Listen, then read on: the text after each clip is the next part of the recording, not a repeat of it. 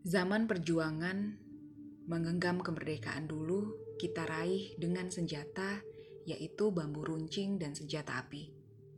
Namun sekarang perjuangan kemerdekaan kita raih dengan membawa senjata yang namanya berkarya, kemandirian, dan juga inovasi. Berkarya. Berkarya itu mulai sekarang. Lihat sekeliling. Semua adalah peluang satu-satunya hambatan adalah diri sendiri. Saya pun mengalaminya. Butuh waktu memang untuk mulai berkarya. Tapi sampai kapan? Hanya kamu sendiri yang tahu. Namun, pelajaran terpenting dari pandemi ini adalah kita punya waktu untuk berpikir dan memahami lebih dalam purpose atau tujuan kita hidup di dunia ini. Nah, itulah yang harus digali, digali lagi refleksikan dirimu untuk bisa menemukan purpose atau tujuan hidupmu. Sekali lagi, satu-satunya hambatan adalah diri sendiri. Tadi saya bilang, saya mengalami fase di mana sangat sulit untuk memulai hal baru, sangat sulit untuk keluar dari zona yang mungkin banyak orang bilang zona nyaman, tapi mungkin uh, lebih tepatnya adalah uh, zona yang kita tidak mau untuk keluar dari sana aman nyaman apa pun namanya itu zona yang uh, membuat kreativitas kita hilang. Atau kita stuck di dalam satu sistem atau stuck di dalam satu uh, bahkan organisasi mungkin. Ada beberapa mungkin yang mengalami hal yang sama. Saya juga banyak rekan-rekan yang seperti itu. Dan yang dibutuhkan adalah momentum. Momentum untuk bouncing atau istilahnya eh, dalam bahasa Indonesia itu adalah untuk keluar dari si stuck tadi itu atau uh, terkurung tadi itu. Nah, itulah kenapa perlu uh, adanya refleksi.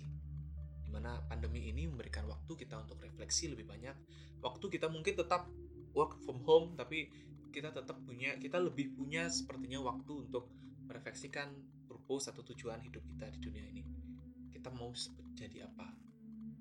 Intinya adalah saat berkarya itu tetaplah menjadi pribadi sendiri dan yang yang penting adalah tetap jujur dan tidak melukai orang lain dan tidak melukai lingkungan. Tiga konsep itu oh, jujur, tidak melukai orang lain dan tidak menyakiti lingkungan adalah tiga konsep yang harus dipegang sampai akhir hayat.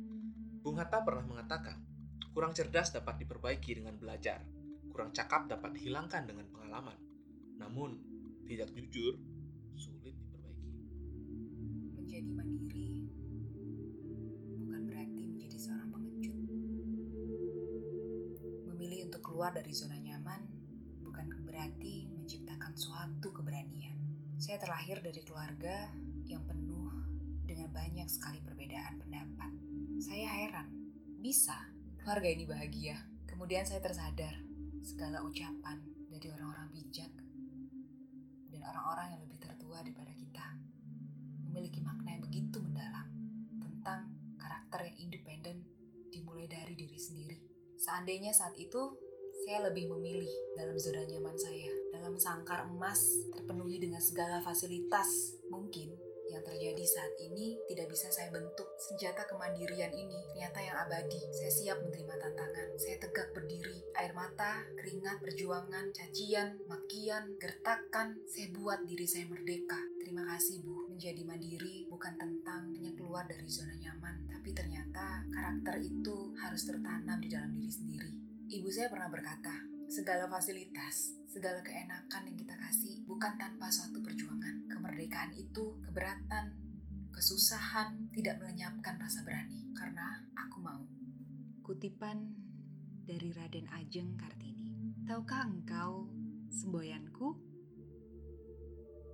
Aku mau. Dua patah kata yang ringkas itu sudah beberapa kali mendukung dan membawa aku melintasi gunung keberatan dan juga kesusahan. Kata aku tiada dapat melenyapkan rasa berani. Namun, kata kalimat "aku mau" membuat kita mudah mendaki puncak yang gunung tertinggi. Kemandirian intinya dimulai dari diri sendiri. Keluar dari zona nyaman, mulai bergerak dan berdiri tegak sekarang. Kepalkan tangan,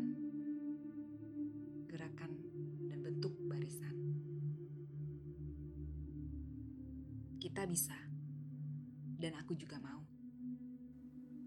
Untuk mengisi dan membuat bermakna kemerdekaan, satu-satunya senjata yang diperlukan adalah inovasi. Kita punya semua yang kita butuhkan. Kekayaan alam, kita melimpah. Manusia, banyak yang memiliki kemampuan untuk berpikir kreatif. Mau sampai kapan kekayaan alam kita jual? Jual murah lagi. Ke luar negeri, lalu diproses di luar negeri, dan kita beli lagi barang jadi dengan harga berkali-kali lipat lebih mahal. Mungkin yang kita pakai sekarang gadget-gadget yang kita tidak tahu prosesinya banyak yang di Indonesia. Bahan bakunya banyak yang dari Indonesia.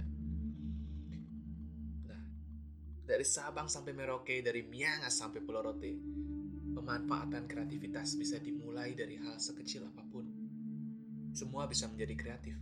Asal ada niat untuk belajar. Belajar bisa di mana pun.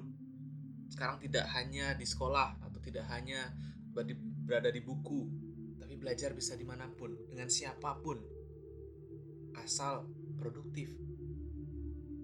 Isilah hari-hari dengan hal produktif untuk bisa berpikir kreatif dan inovatif. Sekali lagi, pemanfaatan kreativitas bisa dimulai dari hal sekecil apa pun, sekeliling, dari apa pun yang ada di daerah kalian, semua itu bisa menjadi hal-hal yang bernilai, bernilai tambah. Ada 18 industri kreatif, 18 sektor bisnis kreatif yang ada yang diklasifikasikan oleh pemerintah. Ini sangat memudahkan kita untuk berpikir bahwa okay, saya bisa berkontribusi di sini loh. Saya akan bacakan satu persatu. Ada animasi, ada arsitektur, desain, fotografi, musik, kerajinan, kuliner, mode atau fashion, penelitian dan pengembangan, penerbitan, perfilman, periklanan, permainan interaktif atau games. Siapa yang tidak pernah main games? Uh, yang punya gadget ataupun mendengarkan podcast ini pasti pernah main games. Seni pertunjukan, seni rupa, teknologi informasi, TV, radio, dan video. Video di sini juga termasuk youtuber-youtuber yang kalian tonton uh, sehari-hari. Itu salah satu industri kreatif. Memang konten adalah is the key atau konten adalah kuncinya. Apa pun yang dilakukan kontennya menjadi nilai jual ataupun bermakna di industri kreatif. Nah di sinilah apa pun yang ada di sekitar kita itu bisa menjadi konten itu bisa menjadi barang yang kita uh, produksi barang ataupun jasa yang bisa bernilai. Itu yang harus dipahami kita bisa mulai sekali lagi pemanfaatan kreativitas bisa dimulai dari hal sekecil apa pun Berdasarkan data, penyumbang terbesar ke perekonomian negara dari industri kreatif adalah kuliner, kerajinan, dan mode atau fashion. Nah, tiga itu tidak akan pernah lepas dari kita, kuliner, kerajinan, dan fashion. Meskipun sekarang oh, di masa pandemi ada penurunan, tapi hal-hal kreatif ini akan mendukung percepat pemulihan ekonomi atau pemulihan uh, segala situasi yang terjadi di negara ini. Di mana pun engkau berada, selalulah menjadi yang terbaik dan berikan yang terbaik yang bisa kita berikan. Baharudin Yusuf Habibi Berkarya dengan pandangan pikiran, berkarta cerdas melalui kemandirian, kemudian menggoreskan tinta dengan inovasi, Indonesiaku, tanah airku, bahwa keringat dan air mata melahirkan jiwa dan raga, laksana melati yang baru. Nah, semoga hal yang kami sampaikan bisa sama-sama kita renungkan bahwa kesempatan kemerdekaan itu dimulai dari diri sendiri. Semesta ini mendukung, semesta ini pasti memberikan jalan. Kemerdekaan yang kita raih dengan senjata yang tadi kami sampaikan, berkarya, kemandirian, dan inovasi, kita semua punya. Kita pasti bisa. Pasti bisa. Merdeka di tangan kita, kita bisa.